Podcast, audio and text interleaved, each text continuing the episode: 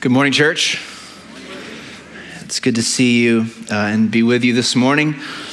Uh, this passage today uh, that, that, we're, we're talking about is, is an interesting one. Um, it's, it's Jesus on the cross. It's one of his, his words from the cross. Um, and, and, uh, and, it's one that I think is, is easy to skip over. Um, if you're if you're just preaching John 19, it seems like there's a lot more important things happening in, in the passage, and so this may be one that, that we've never thought very deeply about, but it's been interesting uh, uh to, to meditate on it um, and, and, to think about it t- today. And so we're going to see.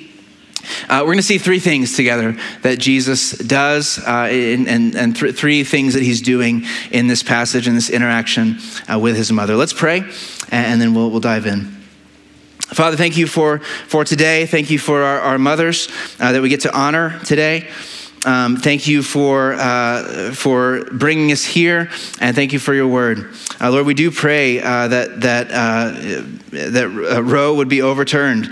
Uh, we pray that the, the million, approximately a million babies that our country's been killing every year since 1973, that that would stop. Uh, we pray that you would continue to turn public opinion, that, that as people see these babies uh, on ultrasounds, that, that they would uh, realize um, life when they see it. Um, Lord, and that, and that uh, the church, your people, and everyone would, would stand up and would care for needy mothers and needy children, um, and, and uh, that, that we could see, we could see the end of this evil in, in our generation. Lord, we ask that you would come, uh, that you would open your word to us, that you would speak to us. Uh, we need to hear from you. And, and uh, so, would you please come? We trust you. In Jesus' name, I pray. Amen. Amen. The first thing that we see from, from this passage today, the first thing we see Jesus doing, what's he doing in this, in this passage? I think first we see that Jesus cared for his mother. Jesus cared for his mother. Uh, we, we know the fifth commandment is to honor your father and mother, right? Uh, the first commandment with a promise that, that it may go well with you. Your days may be long in the land. And Jesus fully uh, obeyed this command, right? We, we saw it uh, very early on in his life, even in Luke, uh, Luke chapter 2. I don't know if you remember uh, back back when we, you know we're going through the Gospel of Luke, and a couple uh, months ago when we when we talked about that, when Jesus is a teenager, he even honors his mom. Uh, he, he's he, they go he's 13 years old. They go to a, a feast in Jerusalem. They leave him there uh, on accident. They they leave the, the festival and uh, they think that Jesus is with them. They find out he's not. They have to go back travel to Jerusalem. They find him in the temple, um, and they're kind of flustered, understandably. And, and Mary says, "How could you do this to me? How could you do this to us? Didn't you know?" we'd be looking for you. Um, and, and it says that Jesus, he went down, he submitted to them, and he was obedient. Right? So the perfect Son of God, even as a 13 year old, submitted to his imperfect and sinful parents and honored them obeyed them. Um, and, and, then we see throughout the, the Gospels, there's little interactions, right? We see little glimpses into Jesus' relationship with Mary, his mother. Maybe my favorite is in John chapter 2. Uh, Jesus' first miracle in John, his first sign in the Gospel of John. Um, he, he and Mary are at a wedding. They're at a wedding of a close family friend. Uh, weddings were long events in these days, big parties, and the groom was responsible to bring the wine. Um, and, and, Mary comes up to Jesus and says to him, Jesus, they're out of wine. Um, and Jesus says, in, a, in a, a, phrase that's just packed with meaning that we won't be able to get into, but he says woman, which is, which is not derogatory, just like in our passage. He says woman. This is not a, a derogatory phrase in, in the Aramaic. Uh, he says, woman, it, it, it, what, what does this have to do with me? It's not my time. My time has not yet come. Um, and she says in a tone that I just think mothers mothers have this tone. You know, she doesn't even talk to him. She just says to the servants, "Do whatever he tells you." Right? It was like Jesus. I don't know if you heard me, but what I said was, "They ran out of wine." do whatever he says, right? Uh, oh, like confidence in in uh, Jesus that he would take care of it, whatever it took, um, and he did. Right? He changed the water to wine. He uh, the, and the party could continue. So, Jesus, as an adult, honored and, and uh, cared for his mother. And then here we see the same thing. When in one of Jesus' last acts on the cross, he, he cares for his mother. It would have been the responsibility in this culture of the oldest son to care for his parents. Um, and Mary is, is likely at this point, uh, scholars think, a widow. Uh, she, she's likely in her 40s or 50s. She's a widow. Uh, obviously, in this culture, um, there wasn't a lot of prospects for, she needed someone to care for her. And her oldest son is dying. And he looks down and he says, Woman, behold your son. Right? He looks at John and says, Behold your mother. Right? And John takes her into his home and cares for her from that point on. And so he cares even for his mother at the very end. And, and I think the, an obvious takeaway from this is that you should take care of your mother. right? You should take care of your mother. Um, Jesus, in fact, in fact, he, he, do you remember he bashes the Pharisees in Mark chapter 7? He, he, he bashes them for not doing this. You remember he, he's, he's getting on to them for holding on to the commands of God, or the commands of men, human commandments, right, and, and ignoring the commands of God. And he says, uh, it, it, God says, the law says, honor your father and mother. Whoever reviles his father and mother uh, will, be, will be put to death, right? He says, God's desire is for you to honor and care for your parents. Uh, but he says, but you say, um, if I, if whatever help I would have given to you is, should be given to God, will be given to God. If you make a donation to the temple, then you're free from your obligation to care for your parents. And he says, you're, you, you there's a human, you're following a human command that ignores the commands of God. You should care for your parents, right? For, uh, 1 Timothy 5 8, the same thing. Anyone who does not provide for, uh, meet the needs of his, of his relatives, right? It says especially members of his household, uh, which this, this, in this time, the household would have been multi generational. You see John take Mary into his home. Um, then, if you don't provide for them, you, you've denied the faith. You're worse than an unbeliever. Right? It's God's desire that we would care for our parents. And Jesus did this. He cared for his mother, and he's doing it in this, in this very passage um, as he is dying. What else do we see Jesus do? Well, I think we see Jesus care for John. I, see, I think we see Jesus care for John in this passage. Um, this struck me this week. If you notice, uh, verse 26, when Jesus saw his mother and the disciple he loved standing there. Now, John, uh, throughout this gospel, refers to himself as this the disciple Jesus loved. And, for, for, whatever reason, right, he, he, writes about himself in third person uh, in the gospel. So he, he's, he's, describing himself in this way. And, and I just, I just, if you think, uh, get into his mind, what, what was he thinking, right? He thought, man, how can I describe myself? What, what, what's the essence of my relationship with Jesus? What's the essence of the experience I had with Christ on earth? How, how can I describe myself? And this is how, what he chose to say I'm the disciple that Jesus loved. Now, I don't think that means that Jesus didn't love the other disciples or he loved John more than the other disciples. I don't, I don't think so. Um, but, but I think this is getting at this, this was the essence. This was what John, this was his experience with Jesus is that, oh, he loves me. He loves me. If you're a Christian, you know this experience. Maybe you've forgotten. Maybe, I don't know, maybe you need to hear that today that you're the one Jesus loves. Or Jesus actually loves you. It's amazing. Could you write this? Could you, if you were writing a story about yourself, could you describe yourself? Yeah, I'm, I'm the one Jesus loves. It's amazing. But he's, and, and in this passage, I think we see Jesus caring for John and loving John. One of the ways he loves him here uh, is that he gives him a mother. John received a mother. Just like Mary received a son, uh, John received a mother, and a mother is a gift.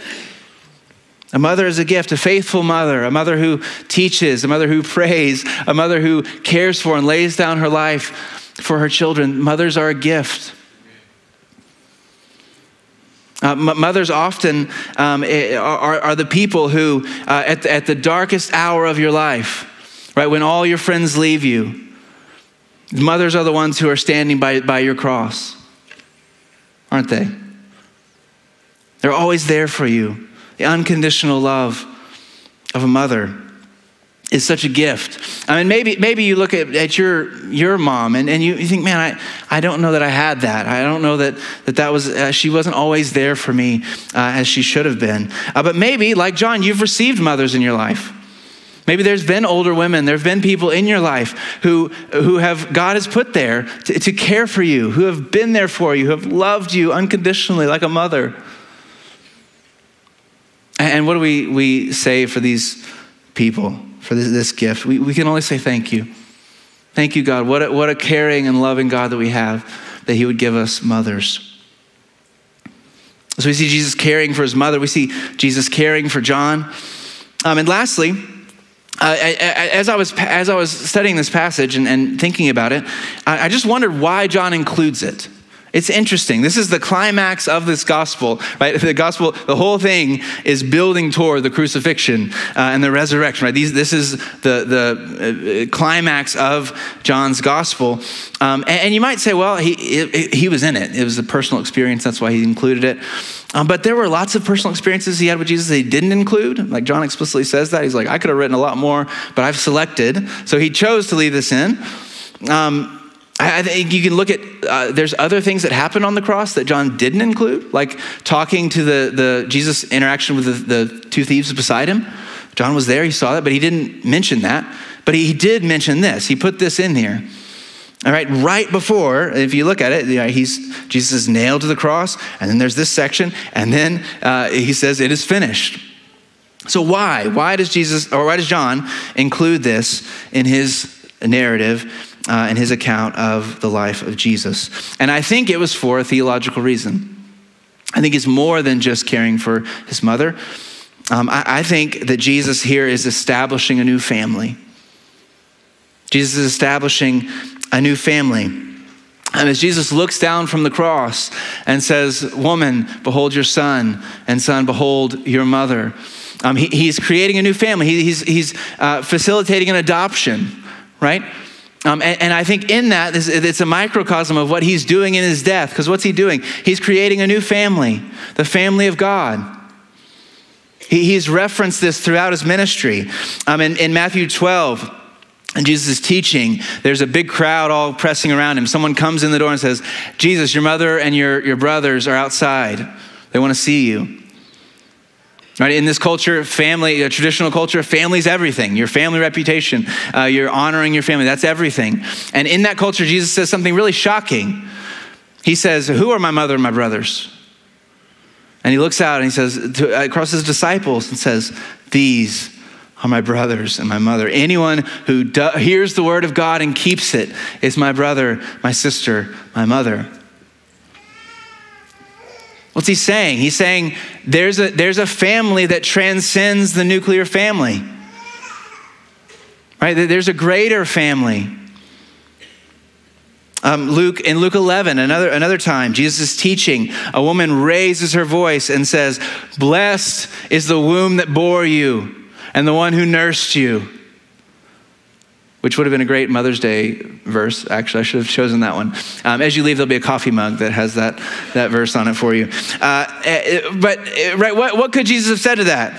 Right, someone yells out. He could have said, Amen, sister. My mother is awesome. I, I just want to honor her. That's not what he said, though. What did he say? Blessed, rather, are those who hear the word of God and keep it.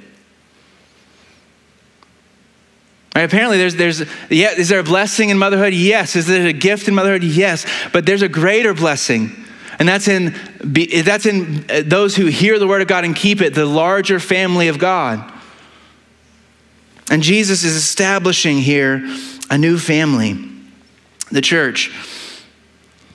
And, and, I think sometimes we struggle to live this way. We struggle to live this truth out. We all would acknowledge that, yeah, yeah, church is a family, got it. Um, but, but I think sometimes we, we, we struggle, and especially church culture, like our church culture. Um, I, I, don't mean us particularly, I guess I do, uh, but in, you know, church culture in America.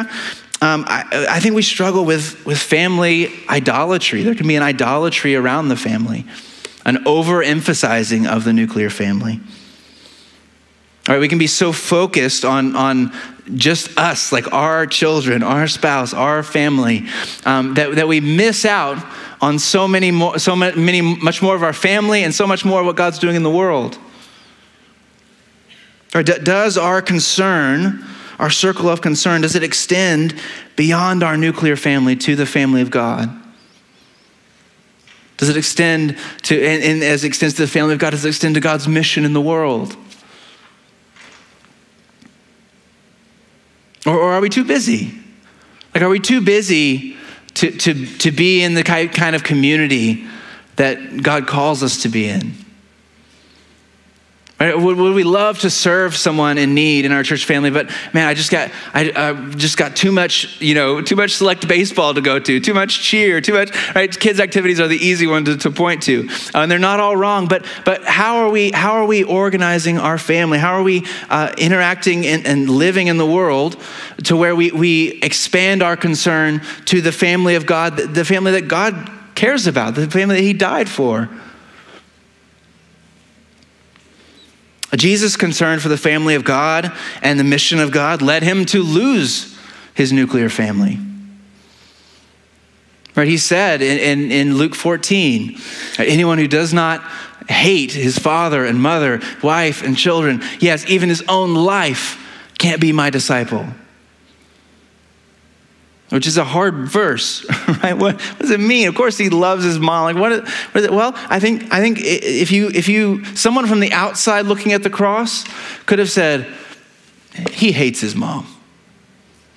If he loved her, he'd have, he'd have stayed and taken care of her. He wouldn't have said that stuff that got him crucified. Well, in Nazareth, he just walked through the crowd that was trying to kill him. Why didn't he just escape again? It seemed like the Roman leaders wanted to let him go. And he just didn't defend himself. Why didn't he say something? He could have gotten off. He didn't love his mom. But of course, we know that by dying on the cross, he was loving his mom in the best way that he possibly could. He was dying in her place for her sin. And he was loving us in the best way that he possibly could. He poured himself out to death out of love for us. In the same way, opening our heart to the church and to the world may not seem wise or plausible in many situations. But, but it's really the, the way to love our family the best. It's really the way to love our nuclear family the best. Right? Love is not a limited resource. It's not like uh, if you give out love, if you open your heart to others, you won't have as much love for your family. No, no, no. God pours his love into our hearts Right? We have the Holy Spirit in us who is a well of living water overflowing.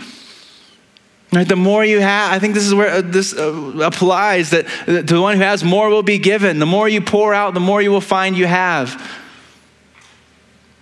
We have an infinite resource of love in God, and so we can open our hearts.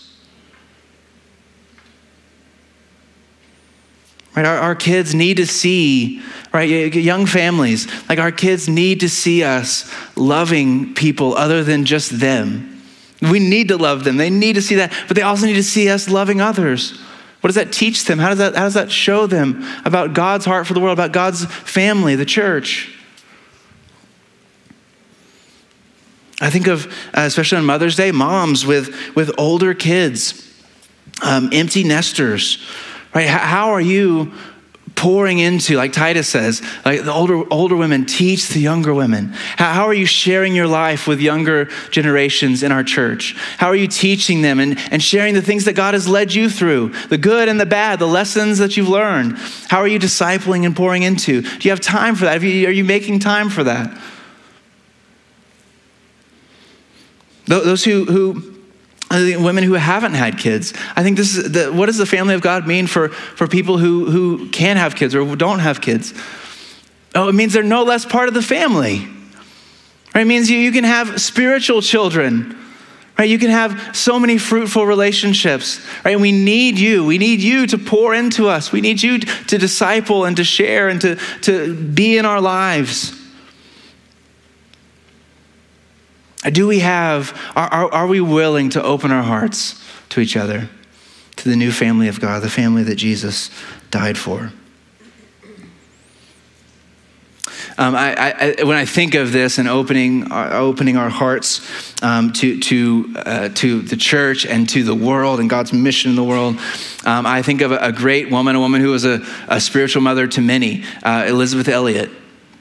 Um, Elisabeth Elliot, I, I learned about uh, through books that she has written. She was an author, speaker, teacher, um, but she, she as a young as a young mother, um, was a missionary. She and, and her husband Jim uh, were they graduated from uh, Wheaton College in the 1940s, mid 1940s, I believe, uh, and they they had a heart for uh, for the unreached, right, for those who've never heard the gospel and they heard about this tribe, the Aucas, right in Ecuador, and uh, this was a they were a, a very um, isolated. They were kind of uh, nomadic, so they were hard to track in the jungles, uh, and they didn't have any. There was no one there, no no Christian that ever uh, made contact with them, and, so they decided we're going to go.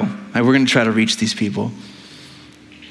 And, so they, they did a lot of planning, uh, a lot of strategizing. That they had Nate Saint was one of the the, uh, the men. He was a pilot, and so they they had this uh, this plan to uh, they flew over and they yelled down in the native language, you know, a lot of uh, like friendly phrases, and they dropped gifts. And finally, they made contact. Right, one day they made contact. They they landed on a beach um, in the jungle, and the the five husbands. Uh, it was Jim and, and uh, Elisabeth, and then four other couples. The five husbands were there on the beach, and they made contact.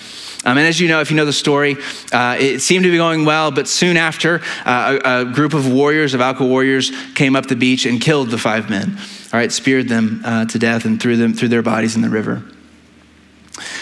Uh, and, and, at that moment, and at that time, I don't think anyone would have would have blamed Elisabeth Elliot for packing up and you know calling it a day, you know, calling, like going home, going back to, to uh, America, forgetting, uh, forgetting that, uh, th- those people and, and just trying to, you know, rebuild her life.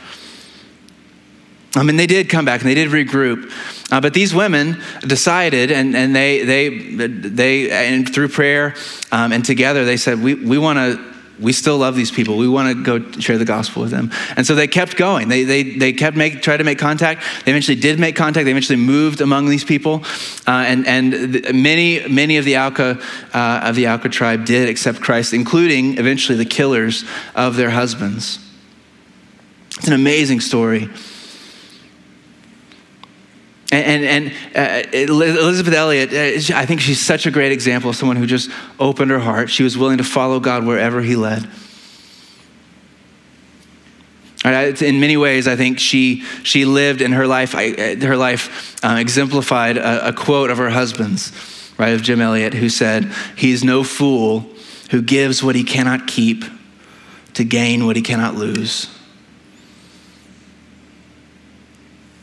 Right? And Jim gave his life, and Elisabeth gave her life to these people, and they received back uh, manyfold, right, in the family of God. And, and, and may, we, may we do the same. May we give our lives to the Lord and follow him wherever he leads. Let's pray.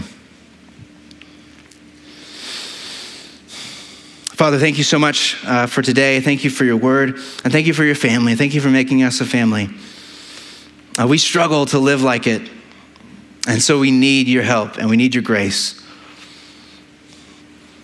Would you, uh, would you impress on our minds the people uh, in, our, in our community, in our circles, the, the people uh, in our neighborhoods, the people in our, in our life groups, the people in our Bible studies, um, the people sitting on the row next to us, whoever it is, Lord, would you impress on our minds the people that you, you want us to open our hearts to, to serve, to love, Lord, would, would, would, we, uh, would we love our families well um, by loving your family?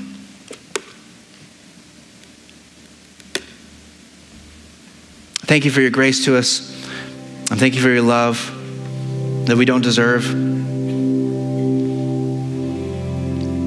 Jesus, thank you for dying for us, for, for going to the cross, for will it be, being willing to bleed out uh, for your enemies and to make us your family. We love you. We pray this in the powerful name of Jesus. Amen.